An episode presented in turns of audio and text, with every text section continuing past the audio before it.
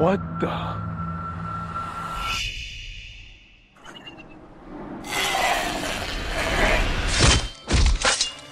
Chers amis, chers ennemis, amateurs ou haters de films d'horreur, que vous adoriez les effusions d'hémoglobine ou qu'elles vous révulsent au plus haut point, que vous soyez un fou furieux masochiste en quête du grand frisson, ou que vous ne compreniez pas l'idée même de vouloir se faire peur en appuyant sur le bouton play d'une télécommande, ce podcast est fait pour vous. Car dans notre mission suprême d'identifier le film le plus flippant de tous les temps, celui après le visionnage duquel il n'y a pas de retour en arrière possible, eh bien, il y a parfois plus matière à réfléchir qu'à s'indigner, plus matière à rire qu'à se faire peur, pour nous rappeler au final une chose très importante, le film d'horreur est peut-être moins celui que vous voyez sur l'écran que celui que vous vivez chaque jour de votre vie. Bienvenue dans Dissected. Nous sommes réunis à la table de spiritisme ce soir pour parler du troisième opus de la saga horrifique de Warner Bros, The Conjuring. This is Ed Warren, here with Lorraine. All right, let's get started. Le film arbore, sous son élégant logo jaune qui défile sur l'écran, le sous-titre The Devil Made Me Do It, sous l'emprise du diable. Le grand James Wan, auteur de Saw et de Insidious, qui était donc le réalisateur des deux premiers Conjuring, n'est plus derrière la caméra, hélas, presque, je dirais, mais reste producteur de ce volet, réalisé par Michael Chaves, qui avait fait en 2019 The Curse of La Llorona. On retrouve dans The Devil Made Me Do It, Ed et Lorraine Warren, joués par Patrick Wilson et Vera Farmiga. Notre couple de chasseurs de fantômes sont en pleine séance d'exorcisme lorsque la malédiction change de corps et se met à posséder le jeune Arnie qui va être conduit à commettre un crime atroce, plus ou moins téléguidé par une sorcière opérant depuis les sous-sols de la ville. Crime qu'il dit commettre contre son gré puisqu'il plaidera être, comme le titre du film l'indique, sous l'emprise du diable. Il eût pu être intéressant d'avoir un expert police-justice dans notre podcast de ce soir pour répondre à la question « Peut-on invoquer le fait d'être sous l'emprise du diable comme on serait sous l'emprise de stupéfiants, par exemple ?» Pour justifier d'avoir infligé 22 coups de couteau à un gros relou qui met la musique un peu trop fort. La question mérite d'être posée et, plus tristement, rejoint un petit peu l'actualité judiciaire française, je trouve. Je précise que le film est quand même inspiré d'une histoire vraie, puisque le film s'appuie sur les dossiers du couple Warren, qui existent bel et bien. Et si vous pensiez que ce troisième film refermait la trilogie The Conjuring, détrompez-vous, le couple Warren est intervenu sur plus de 4000 affaires paranormales. I'm only interested in reality. But I can see things that your people can't. Perso, hâte de voir ce que donne The Conjuring 4000. Pas toi, Hugues? Oui, ça pourrait être pas mal. Je pense qu'on sera morts nous-mêmes quand ça... on en arrivera là, mais c'est une super idée, ouais. Tu veux réaliser le prochain, c'est ça? Ouais, ou le numéro 4000, je sais pas. Mais oui, carrément, moi ça m'intéresse beaucoup. Oui, ouais, le problème, c'est que si le niveau baisse à chaque fois, comme il est en train de baisser là... Non, je peux pas dire ça, c'est trop dur de dire ça, le niveau est vraiment beaucoup plus bas que sur les deux premiers. Non, je dirais pas ça. Mais c'est vrai que moi, j'ai un petit faible pour James Wan, c'est presque un faible de principe, j'ai envie de dire, parce que il est assez talentueux, il a vraiment su renouveler le jumpscare. Il a appliqué à The Conjuring ce qui avait un peu fait le succès de sa série Insidious auparavant. Il a vraiment un talent, on parle de James Wan, donc le réalisateur des deux précédents, il a vraiment un talent pour amener le suspense, en étant très original dans sa manière d'amener les jumpscares. Très rapidement, dans les deux premiers films, il y avait donc cette fameuse scène avec la nonne qui avait ensuite donné sa propre série de films, tellement la scène a eu du succès, où on la voyait se confondre avec un tableau. Donc voilà, ça fourmille toujours d'idées, c'est James Wan, pour susciter le sursaut. Voilà. Et dans le premier Conjuring, c'était un jeu qui s'appelait Hide and Clap, où les enfants mettaient sur un bandeau sur les yeux d'un autre enfant qui devait trouver les enfants qui s'étaient cachés. Et les enfants qui étaient cachés tapent dans les mains. Alors évidemment, à un moment donné, ça va être un fantôme qui va taper dans les mains à la place des enfants. Et mais voilà, c'est toujours plein de procédés qui amènent au sursaut, qui sont toujours très originaux, très bien trouvés, très bien amenés. Et voilà, je trouve que là, ils réussissent pas à faire aussi bien dans ce film-là, même s'ils essayent. Mais il y a quand même pas mal de bonnes choses, hein. Ils ont clairement essayé au niveau des jumpscares, je pense qu'on va en parler encore, mais ce que tu dis là sur le premier Conjuring, c'est marrant, c'est le seul film d'horreur, je crois, que j'ai vu aux États-Unis depuis que je suis arrivé ici, et c'était avec un vieux pote, et on était dans un régal à Harlem, et je crois que du film, je me souviens surtout des pop-corns que je me suis pris dans la figure, des mais personnes ouais. de l'ambiance. Alors tu vois, Harlem, il y a de l'ambiance dans des films, hein, et c'est régal. Ça gueulait, ça criait de partout, ça riait, les gens s'appelaient. Et tu vois qu'ils vivaient le film, hein, un truc. C'était vraiment un bon film.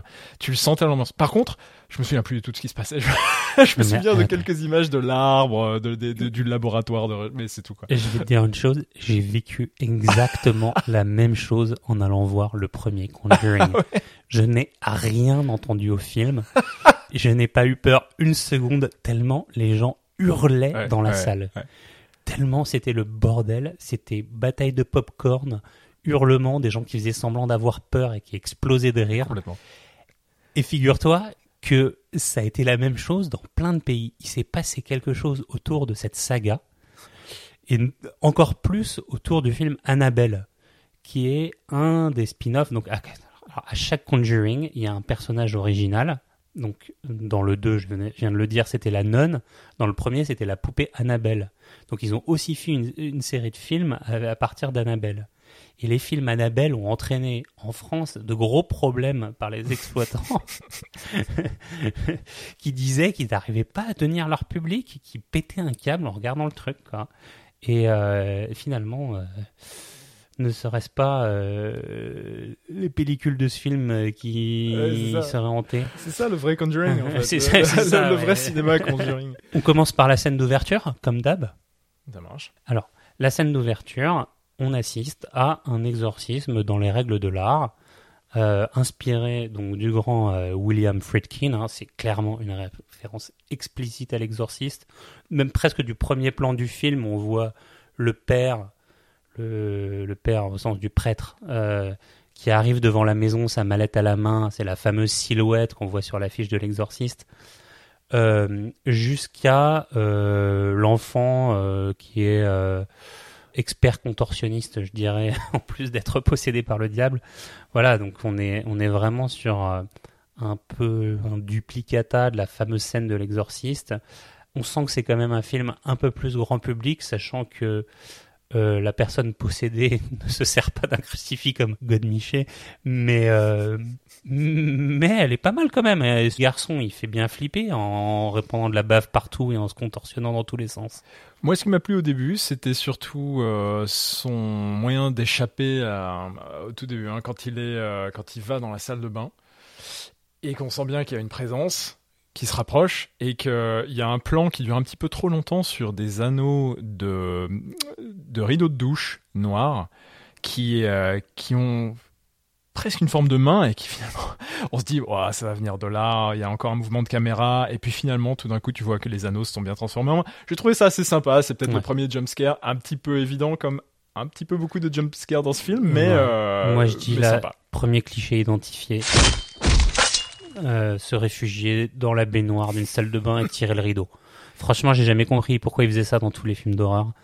Bon, voilà, hein, on s'amuse avec les tropes du genre, c'est ce que fait clairement le réalisateur là. Mais quand tu flippes et que t'as l'impression que t'es possédé par le diable et que tu vas te faire trucider par un démon, tu vas pas te réfugier dans une baignoire en fermant la porte de la salle de bain et en tirant le rideau de douche. Tu vas juste dans la chambre de tes parents et tu réveilles tout le monde. Mais là, tu vois, c'est un moment où il y a quand même une clé d'explication de tout le film pour moi. Parce que quand j'y repense et que je la revois, cette scène, le gamin se prend la douche de sang sur la figure. Il y a ces mouvements autour de lui, et tout d'un coup, quand les parents finalement réussissent à rentrer, il n'y a plus rien. Il est juste prostré à côté de la baignoire, à l'extérieur de la baignoire. Il n'y a pas de sang sur lui. Donc tout ça, ça se passe bel et bien dans sa tête. Mmh. Et moi, je pense que c'est la clé d'explication du film de ce nouveau réalisateur qui dit « Moi, j'y crois pas à vos sornettes. Tout ça, c'est dans votre tête. Il ferait mieux d'aller à l'hôpital psychiatrique. » Et c'est pas mal. Je n'avais pas du tout vu ça comme ça. Pour moi, très basiquement. J'avais vu première scène du film, donc référence à l'exorciste de Friedkin. Deuxième scène, comme tu dis, la salle de bain, la douche de sang, référence à Carrie de Brian De Palma. Moi, j'y vois qu'une série de références. Tu sens que le réalisateur, il a voulu se faire kiffer. Il s'est dit, je vais caser toute ma culture horrifique. T'as sans doute raison. Ouais. Non, mais les deux sont possibles. Enfin, clairement, moi je trouve que c'est un film qui, de toute façon, au sens large, qui regorge de références. Donc, L'Exorciste, Carrie, un peu plus tard, juste la scène, juste après, on est vraiment dans Pet Sematary de Mary Lambert, adapté du livre de Stephen King, avec le petit garçon qui s'appelait Gage. Et qui, muni d'une lame de rasoir, tranche le pied d'un vieux monsieur. Là il fait plus ou moins la même chose avec son père. Donc c'est encore une référence un peu plus tard dans le film aussi. Je sais pas si tu te souviens, mais il y a une scène de prison où le condamné aperçoit une ombre qui s'avance vers sa cellule. Oui. Il s'avère que c'est un faux scare. C'est juste le gardien de prison. Mais là, on est un peu dans du Nosferatu aussi, la fameuse ombre du vampire. Ouais. Il y en a plein comme ça qui émaillent le film. Ouais, on pourrait avoir tout un débat sur qu'est-ce que c'est que ce film. Je sais pas si c'est le moment. Mais effectivement, juste pour finir sur cette première scène, j'ai trouvé que il y a une des choses que j'ai bien aimé toujours dans ce film-là, c'est la danse incroyable des membres des personnes qui sont sous l'emprise du diable, qui est absolument extraordinaire. J'en ai pas vu beaucoup des comme ça. Il y a du début jusqu'à la fin, toujours des mouvements de membres dans tous les sens, mais qui sont vraiment, vraiment très très beaux. J'ai trouvé une super chorégraphie horrible. C'est vraiment que tu dises danse parce que c'est vraiment ça, quoi. On est dans de la chorégraphie contemporaine, je dirais presque du prège-locage. Du breakdance au sens propre. On est clairement dans du breakdance, hein, on entend les os qui craquent, les côtes qui se brisent. Non, c'est bien vu et c'est marrant que tu dises j'emploie le terme dance parce que, dans le remake de Suspiria, donc Suspiria, fameux film de Dario Argento, qui vient d'avoir qui a eu il y a 2-3 ans un remake du réalisateur de Call Me By Your Name, et donc Suspiria, c'est l'histoire d'une académie de danse, et dans ce remake il y a une scène génialissime qui établit un parallèle entre une danseuse donc qui fait des mouvements de ballet et une autre danseuse qui est comme possédée. La danse de la première danseuse télécommande la danse involontaire d'une deuxième danseuse, provoquant ainsi la rupture de tous ses membres, ce qui est assez impressionnant. Voilà pour le chapitre danse. Je sais pas ce que t'en as pensé. Moi, j'ai trouvé qu'il y avait beaucoup de jump scares qui surfent sur différentes peurs, peur du vide, peur d'être poignardé, ce que tu veux, l'enfermement, le noir. Ouais. Mais au final, j'ai pas trouvé ça si flippant que ça. Clairement moins que le premier Conjuring, où là, les gens envoyaient tout en l'air, effectivement. Est-ce que c'est pas aussi tout simplement parce qu'on sait que les héros du film ne vont pas mourir ? On sait que c'est un flashback, que les deux, Ed et Lauren, vont revenir plus tard, qu'ils en ont fait 4000, comme tu disais. Donc les autres, ceux qui sont possédés, on s'en fiche un peu, honnêtement, c'est pas vraiment les héros. Donc là on est beaucoup plus dans du polar, la recherche, l'enquête. Il y a des bonnes surprises, la scène de la morgue par exemple. Mais juste avant de revenir sur la scène de la morgue, moi j'ai envie de te dire, je suis assez d'accord avec toi sur le fait que Ed et Lauren Warren sont un peu un problème pour le film en fait, parce que on sait en effet qu'ils vont pas crever puisqu'ils ont fait 4000 dossiers dans la vraie vie. Ce sont plus ou moins donc les héros du film, et je trouve qu'ils se veulent assez rassurants en fait. C'est un peu des experts, poltergeist, chaser, ghostbuster, j'ai dit quoi tout à l'heure, démonologue. On a l'impression que, pour eux, c'est un peu un jeu d'enfant de déjouer tous les tricks. Tu vois, et oui, le problème en fait de ce film-là, c'est que c'est pas le diable qui les pourchasse, c'est eux qui chassent le diable. C'est eux qui sont en chasse, tu vois. Et ça, c'est finalement, je sais pas, une inversion par rapport au film d'horreur normal, non ? Où c'est la victime. Ah ouais, bah, tu résumes bien le problème de ce film, je trouve. J'ai eu l'impression, moi, avec The Conjuring, que Warner Bros avait appelé James Wan pour faire l'un des remakes de Insidious. C'était avec les mêmes acteurs. Alors, il n'y avait pas Vera Farmiga, mais il y avait déjà Patrick Wilson dans Insidious, qui jouait un peu le même personnage. Et sauf que dans Insidious, il n'était pas chasseur de fantômes. Donc, il n'avait pas ce statut d'expert chasseur de diables. Et là, il l'a. Donc, moi, je trouve qu'au global, The Conjuring marche beaucoup moins bien qu'Insidious. Si je dois recommander vraiment un film... C'est de démons, de poltergeist, d'exorcisme, de chasseurs de fantômes, voilà, autre que Ghostbusters. C'est vraiment Insidious, quoi, qui avait réinventé le genre. Et je sais pas si c'était Warner qui avait aussi produit Insidious, mais clairement, on a l'impression qu'ils ont un peu acheté le talent de James Wan pour les deux premiers. Bon, là, c'est plus James Wan, donc on n'a même plus son talent. Bon, alors, on insiste un petit peu sur le côté sympa, la scène de la morgue. Moi, j'ai bien aimé ça parce que c'était le côté zombie.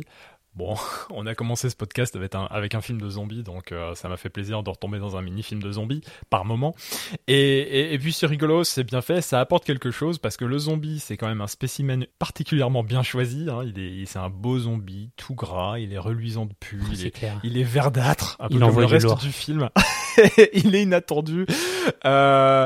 Ouais, les cheveux gras qui donnent envie d'aller vomir. Enfin, il est bien, quoi. Et puis tout ça au moment où...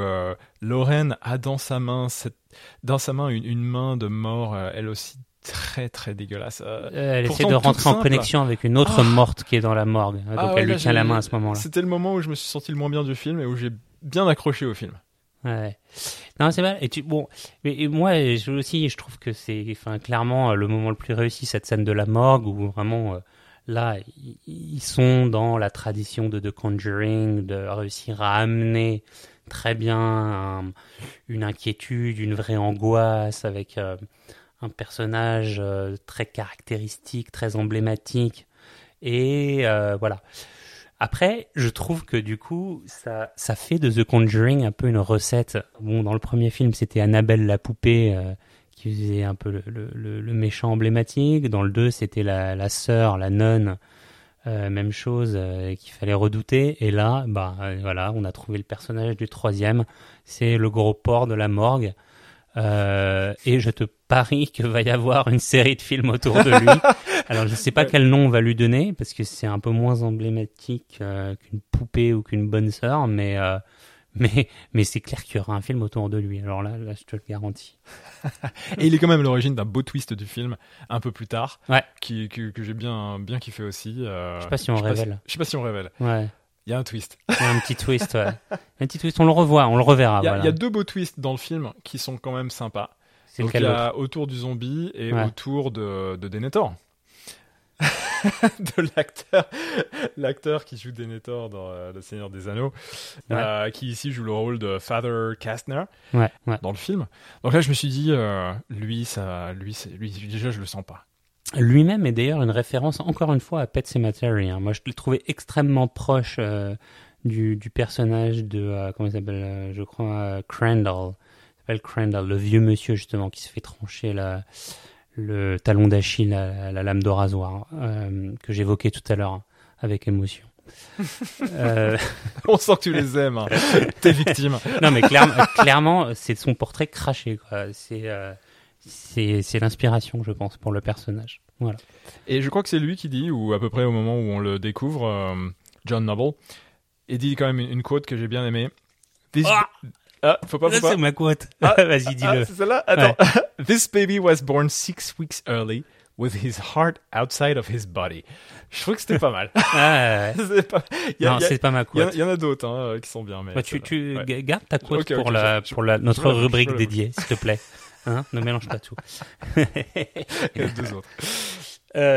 Moi, juste pour revenir sur les jumpscares, comme tu les évoquais et tu disais qu'ils étaient assez nombreux tout à l'heure, c'est vrai qu'il y en a un tous les 5 minutes. T'as le jumpscare de la cuisine, le jumpscare de la prison, le jumpscare dans les bois. Chainsaw jumpscare, ah ouais. Bucket jumpscare, ouais. Rat jumpscare. La scène de la tronçonneuse est bien d'ailleurs. Eh bien, ouais. Ouais, bien je la recommande à tous nos auditeurs. Très sympa, un petit côté un peu destination finale. Destination Finale, c'est ces films d'horreur où on aura compris que j'ai regardé Romain avec beaucoup d'attention. C'est un film d'horreur où le destin de chaque personnage est plus ou moins écrit et leur mort aussi, et du coup pendant tout le film t'as des espèces de gros plans sur des objets un peu dangereux en te disant oh là là mon dieu qu'est-ce qui va se passer autour de cet objet, et là c'est la tronçonneuse, tu vois, ça fait un peu l'objet maléfique qui voilà. Mais elle fume, elle fait du bruit, je me dis mais elle est très réaliste en fait. T'as une tronçonneuse comme ça dans les mains, genre mais t'y touches pas une seconde, tu te dis si tu crois ça mais les tronçonneuses c'est toujours comme ça mec, c'est impossible de servir d'une tronçonneuse sans que ça tombe en panne. Bref, ouais, non, t'as raison. Pour revenir un peu sur ce dont on parlait dans l'intro, je trouvais la scène avec l'avocate et ensuite au tribunal assez intéressante parce qu'il posait cette question de savoir s'il était légitime ou pas de plaider la possession démoniaque lors d'un crime de sang. Alors réponse, ça ne l'est pas. Question suivante. Non mais attends, et en plus, bon alors plus tristement, hélas, le sujet est vraiment d'actualité quoi, parce que en France en ce moment, on ne parle que de ça quoi. Oui, c'est un coup à faire un procès à l'avocat en fait, puisque enfin c'est aberrant, complètement aberrant d'accepter ce genre de choses, enfin, incroyable. Et comment est-ce qu'on peut en arriver là au lieu de plaider juste la démence ou quelque chose comme ça? C'est un beau moyen pour l'avocat de montrer qu'il a été convaincu, de faire son buzz, ouais, d'attirer les médias. Ça a super bien marché avec le cas d'ailleurs, et en plus comme le mec s'est bien tenu en prison, Arnaud s'est bien tenu en prison, il en a eu que pour 5 ans, je pense que tout le monde pensait qu'il était complètement fada. Attends, mais le film dit quelque chose de super intéressant. Quand tu rentres dans un tribunal aux États-Unis, tu jures sur la Bible et tu es censé être jugé devant Dieu. Hein ? Donc, c'est cette fameuse confusion des genres américaines. Ouais, Une démocratie dont le président juge sur la Bible. Pourquoi un juge te garantit que tu seras jugé devant Dieu, ne peut pas accepter que tu plaides une raison démoniaque pour la cause d'un meurtre ? Franchement, il y a un gros paradoxe quoi, et je trouvais ça assez intéressant. Je pense que beaucoup de personnes religieuses qui t'écoutent sont en train de s'étouffer en ce moment même. Mais non, au contraire. Mais parce que seuls les religieux peuvent accepter ça.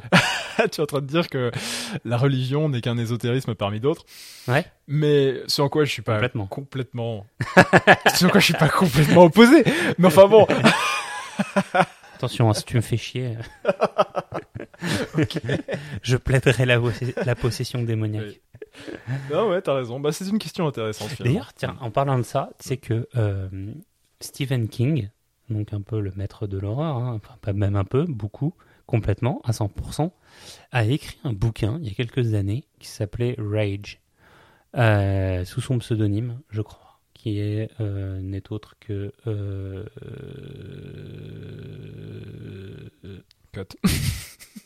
Richard Bachman, okay. Qui racontait l'histoire d'un adolescent qui prenait sa classe en otage après peut-être avoir tué un de ses professeurs. Et un adolescent aux États-Unis avait la même chose, et dans sa plaidoirie, l'avocat du défendant avait dit que le livre de Stephen King l'avait énormément influencé, et qu'il avait agi sous l'influence du livre de Stephen King. Comme quoi, que ce soit stupéfiant, alcool, littérature horrifique ou possession démoniaque... Je pense que c'est tout à fait en phase avec les sujets du bac, d'ailleurs, qui sont sortis ce matin. La discussion prévient-elle de la violence ou un truc comme ça. Ah ouais, exact. Mais il y a un rapport, en tout cas, intéressant dans ce film, quand même, qui est un film d'enquête, à la police et à la justice. Alors ta question faisait trait à la justice, mais il y a aussi la police. Il y a un moment où Lorraine se retrouve au commissariat, il y a une vitre, et elle explique, elle dit « I can see things that other people can't ». Et là... le flic lui pose la question de savoir parmi trois indices trouvés sur une scène de crime lequel est le bon, et elle va trouver la bonne réponse, et tu vois tous les flics qui sont comme au théâtre de l'autre côté de la vitre qui regardent avec énormément d'attention et qui sont super contents qu'elle ait trouvé la bonne réponse parce que eux aussi ils y croient. Et il y a ce rapport police-policier qui font partie de la machine infernale. Ouais, police fantastique. Quoi. Ouais. D'ailleurs, il y a une excellente quote à ce moment-là.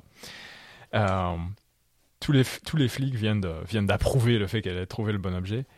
Et il lui dit, mais comment vous avez fait? Elle dit, You know, I actually met Elvis once. Oh yeah? Was that before or after he died? Je trouve ça génial. Non. Putain, j'avais pas relevé celle-là. Elle est bien, celle-là. Bon, je crois qu'on arrive au terme de cet épisode. Alors, quel a été ton plus gros fear factor, fun factor et fail factor? On commence par le fear factor. Ok, on va dire que le fear factor, c'était le zombie dans la scène de la morgue qui se rue sur les deux. Je me suis dit, waouh, c'est puissant. Ouais, il fait flipper. Ouais. J'ai bien aimé la scène du ravin. J'ai pas envie de trop en dire, mais à un moment donné, elle est proche d'un ravin et tu te dis, elle va sauter et en fait, elle saute pas et il se passe autre chose. Et c'était assez inattendu, non? J'ai trouvé ça un peu moyen. Ouais. Ridicule, je comprends pas. Comme beaucoup d'autres choses, et là c'est un des fails, il y a des choses complètement improbables. Ed arrive, il est possédé. Il est pas encore possédé, pardon. Spoiler. Il arrive vers l'endroit, la maison où sa femme se trouve, où Lorraine se trouve, et elle est enfermée maintenant avec la witch dans un souterrain. Et là, il entend les cris, et puis il cherche à rentrer dans le shed. Il cherche à rentrer en cassant une espèce de cadenas qui est là. Et là, il va trouver une massue. Le mec, il se retourne. Ah ouais, il y a une masse là. Il prend la masse et il casse le truc. Je me dis, c'est pas possible. Et ça continue comme ça jusqu'à la fin. C'est vraiment dommage. Ouais. Tu le mets en fail ou en fun, ça? Non, ça pourrait être. Pour moi, c'est vraiment un fail du film parce que ça m'a sorti. Ouais. Je me suis dit, non, c'est dommage. Ouais, je suis d'accord. Pour moi, le gros fail, c'est... La référence à Freddy Krueger, Les Griffes de la Nuit, quand l'enfant possédé laisse sur son chemin des espèces de grosses griffes sur les murs. Tu te dis, mais qu'est-ce que ça vient de faire là? C'est quoi? C'est Freddy? Il y a un loup-garou? Tu te dis, non, en fait, c'est juste le production design. Ils se sont dit, bon, allez, on va rajouter une petite dose de griffures dans le décor pour que ça fasse encore plus impressionnant. Total fail. Et puis très mal fait aussi, j'ai trouvé que tu vois la petite main du garçon sur le mur et tu vois les énormes griffes, ça sort de nulle part. Fun factor. Ah vas-y, commence. Mon fun factor involontaire, tu l'as déjà dit tout à l'heure, pour moi c'est les scènes d'amour. Je veux dire, est-ce que c'est un film d'horreur ou un film d'amour? Je sais pas, ils ont décidé de filmer la jeunesse donc de Ed et Lorraine Warren. Avec ces scènes d'embrassade sous le gazebo. Alors tu te dis, à un moment donné, je sais pas, va y avoir une intervention démoniaque sous le gazebo, et elle va se retrouver à rouler une pelle à un mort-vivant, et en fait non, il se passe rien, c'est juste une scène d'amour. Non, alors moi, un des fun factors, je vois bien ce que tu veux dire, ouais. Pour moi, un des fun factors du film, c'était ces mouvements complètement éclatés, écrasés des gens. Et alors, je pense qu'on peut admirer quand même à la fin du film la position extraordinaire de la witch. C'est vraiment délectable, c'est sympa. Ça aurait dû être la fin du film, à mon avis. Mal, ouais, on dirait, je sais pas, une espèce d'espèce d'entité toute desséchée. Ta citation préférée? Alors, tiens, tu m'en as sorti une tout à l'heure, je vais te dire la mienne. Mm-hmm. Moi, elle vient du prêtre aussi, c'est pour ça que j'ai cru que tu allais balancer la mienne tout à l'heure. Compétition.